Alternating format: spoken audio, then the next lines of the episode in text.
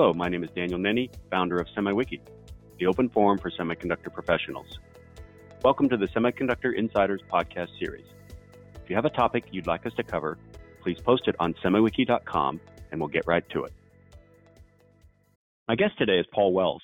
Paul has worked in the semiconductor industry for over 25 years. His experience includes Director of Engineering for Pace Networks, where he led a product development team creating broadcast quality, video, and data silicon.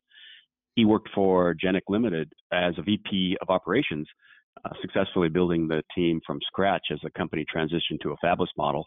Uh, prior to that, he was responsible for the engineering team itself. Paul also led a team for Fujitsu Microelectronics supporting ASIC customers in Europe and Israel. Welcome back to the podcast, Paul. Hi, Dan. Good to good to be here again. Great. So, Paul, you've just announced that you have pushed the envelope for SRAM yet again, so it can now operate at below 0.5 volts. Um, can you tell us a little bit about that and tell us why it's important? Yeah, sure. I mean, we've been talking to a lot of customers over the years, and uh, as I've already discussed with your listeners before, you know, we are world leaders in delivering memories that can operate down at close to the bit cell retention voltage.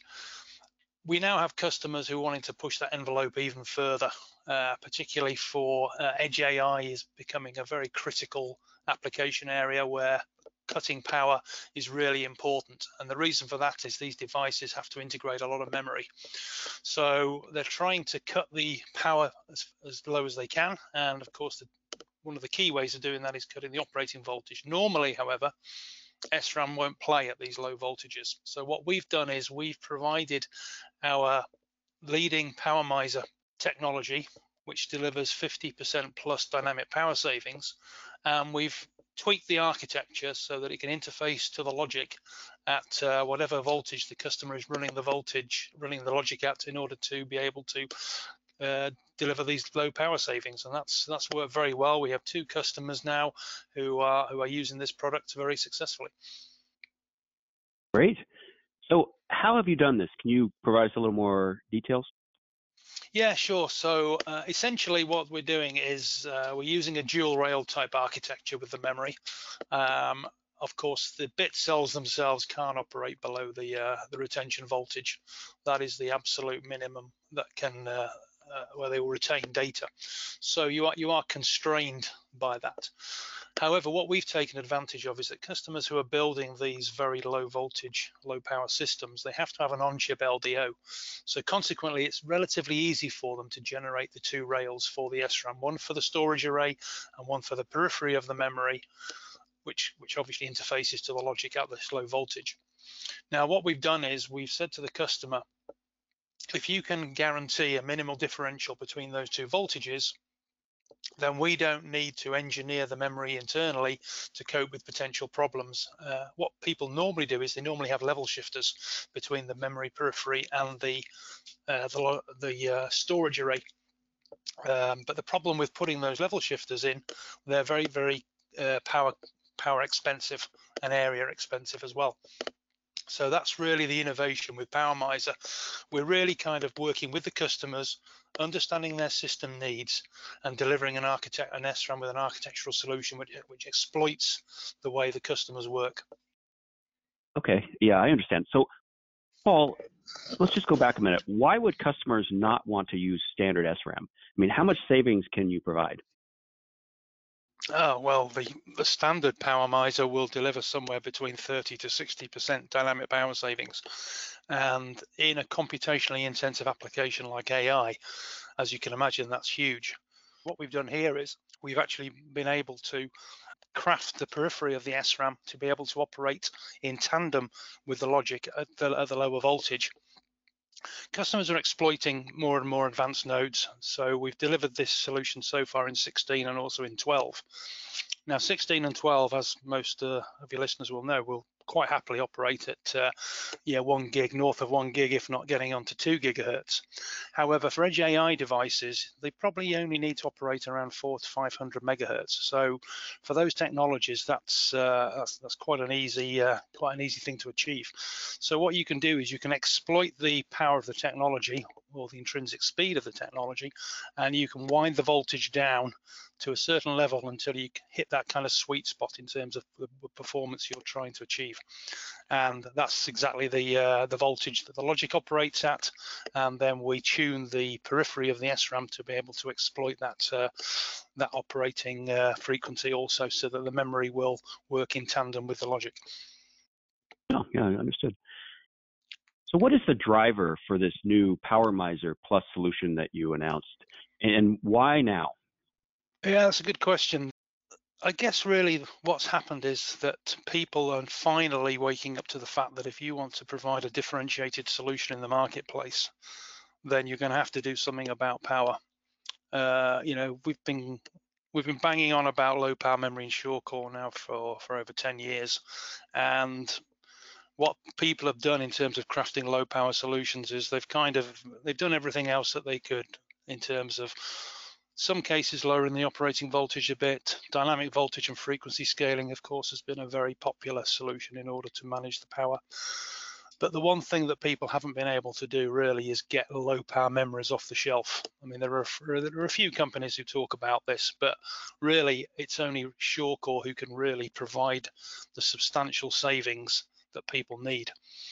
And if companies are serious about saving power and really eking out these long battery lives, particularly, as I said, for edge AI applications, but also for uh, key markets such as hearing aids, for example, which are hearing aids now are getting smarter and smarter. We're seeing companies put uh, machine learning cores into hearing aids, which enable them to uh, be able to process, dynamically process uh, uh, noise, to be able to recognize things like sirens and babies crying and this kind of thing.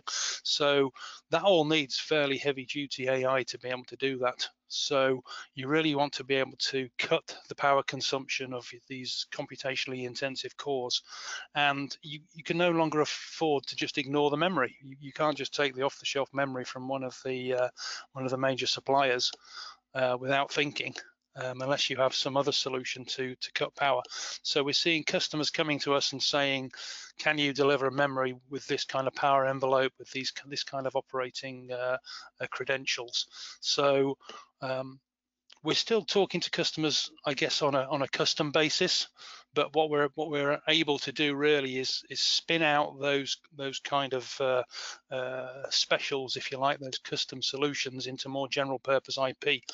And uh, not only are we seeing customers needing crafted solutions for their applications, we're also uh, now getting more and more people coming and saying, well, great. If it's off the shelf, then uh, you know I'll uh, I'll take the compiler from you, which is uh, you know which has been great for our business. So can you provide a little bit more color on how this will help customers? Yeah, I mean, for customers, it means that they're not backed into a corner with regards to their uh, their, their end solutions. So I'll give you an example. Um, one of our customers has been developing, as I say, this advanced hearing aid, and if they want to be able to have the uh, the machine learning active for the whole day, then uh, there's no way they could do that without uh, without sureCore solution because the power consumption would have been too great.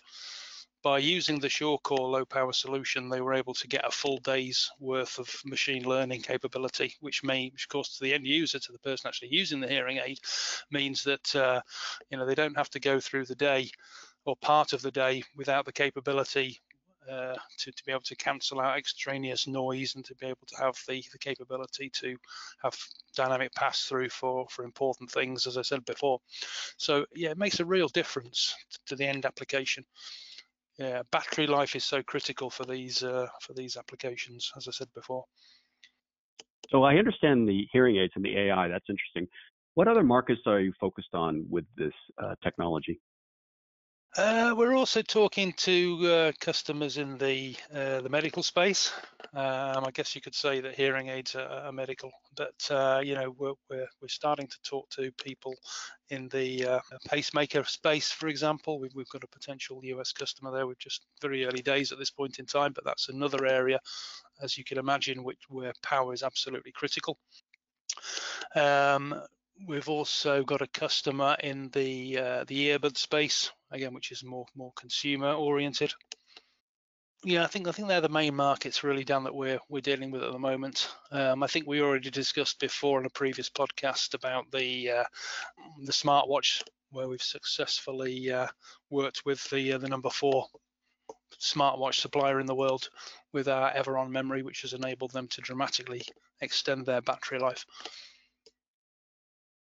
Oh, very nice. So you've been talking about low power SRAM for many years. Has the need for it now become more critical, more apparent? Absolutely, absolutely, it has. Yes, um, I think the problem we face really, or the industry faces, is one of a kind of inher- inherent conservatism, uh, which is quite understandable, really, because designing chips is a very expensive game. So um, the the main suppliers, you know, you can buy your SRAM or rather get your SRAM from the foundry or from one of the major IP vendors, and the risks in doing so are relatively small because they can point to many years of production data to indicate the, uh, uh, you know, and justify the yields. So it's quite a low risk situation. However, we're getting to that crunch time now where power is so important for some of these applications that the customer really has to, you know, they can leave no stone unturned when they're looking to cut their to meet their power budget should I say. And that means that SRAM or register files or, or any of the other memory solutions that we offer. They have to look at that in the context of the whole system budget, system power budget, and then say, well, what can we do about that? And the reality is that uh, there are not, there aren't many people out there who are addressing this problem, and we certainly have a, a lead in this space. We have silicon-proven technology that has demonstrated very significant dynamic power savings. And also we're one of the few, if not the only company who's successfully demonstrated very low voltage memory operation.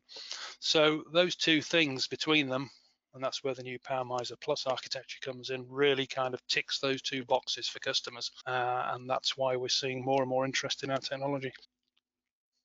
Great. Uh, you're definitely I think the only, if not, well, the most successful uh, low power SRAM company for sure in my experience. Um, so what's coming up next? What's in the future? Uh, can you push the power down even further? Uh, so that's a good question. I mean, some of the things that are happening in the marketplace, obviously the foundries are, are, are always looking into this and the foundries are being pushed very heavily. Um, as you move down to the advanced nodes, then the, the leakage numbers tend to get worse, of course, as we all know. So the foundries are looking to cut leakage and uh, there are uh, some new bit cells out there with better leakage profiles. Um, so I think that is probably the next area that people are going to really start to focus on. People want to people want to exploit the seven nanometer and the five nanometer nodes for some of these applications. Uh, and that really means being able to address not just the dynamic power, but also the leakage. So there's there's, there's work to be done with the foundries. Uh, there's work to be done at the system levels in order to control the uh, the power down situation in order to be able to extend battery battery life, etc. So there's there's a whole kind of uh, uh, kind of ecosystem that needs to look at this and how we and how we can manage that uh, those, those, power budgets uh, in conjunction with those three items. Right. So, how do you engage with customers to deploy this technology? Uh, that's a good question. Um, customers come to us having kind of looked at what's available off the shelf, and they realise they're not going to be able to hit their power budget, which means they're not really going to be able to hit their their battery life targets and they start asking us questions about our technology, about how our technology can deliver the low power. And usually we start out by providing them with details of our own analyses of the Foundry bit cell, which will kind of gives them an inkling as to uh, as to what can be achieved in terms of cutting operating voltages, target target performance and uh, and how uh, and how we can deliver potentially deliver a solution to meet their requirements. We then talk to them about what their operate, operating frequency requirements are. And yeah, sometimes some customers will have quite unrealistic expectations. You know, if they want to operate at uh, a gigahertz and they've dropped the voltage down to 0.5 volts, then uh, yeah, you know the customer's not really done their homework to be honest. But uh, fortunately, fortunately, most customers are more smart, smarter than that. So we talk to them about, you know, where are the trade-offs? What what size what size memory are you going to need? Are you going to need use lots of lots of medium-sized memories or just one larger memory? We have some customers who want to go for some very large memory blocks. Uh, which we advise against because the bigger the memory block, as you can imagine, the, the longer the bit lines, the longer the word lines in the memory, and that means you need bigger drivers again, which can consume a lot of power. So, for example, our compilers typically will only go up to half a megabit in size, which some customers find surprising, but it's, it's relatively easy for us to uh, you know, show the customer the logic as to, as to why we're we're making those uh, those um, uh, adjustments or, or, accommodations, should I say, in order to save power.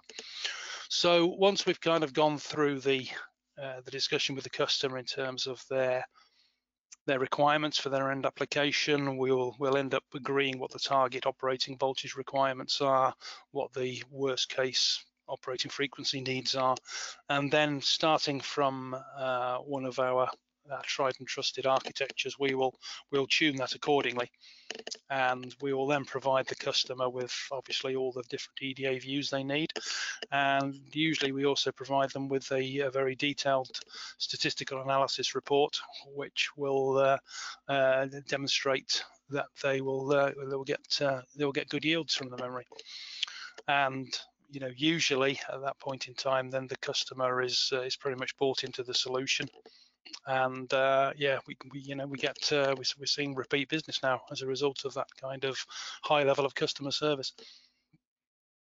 Great. So Paul, you know, as a former SRAM person myself, I have a huge respect for what you're doing, and and I really enjoy working with you guys. And congratulations on your success with this. And I, I look forward to you know our continued discussions here. Thanks a lot, Dan. It was uh, it was great to talk to you again, and uh, yeah, um, hopefully we can do this again sometime. That concludes our podcast. Thank you all for listening and have a great day.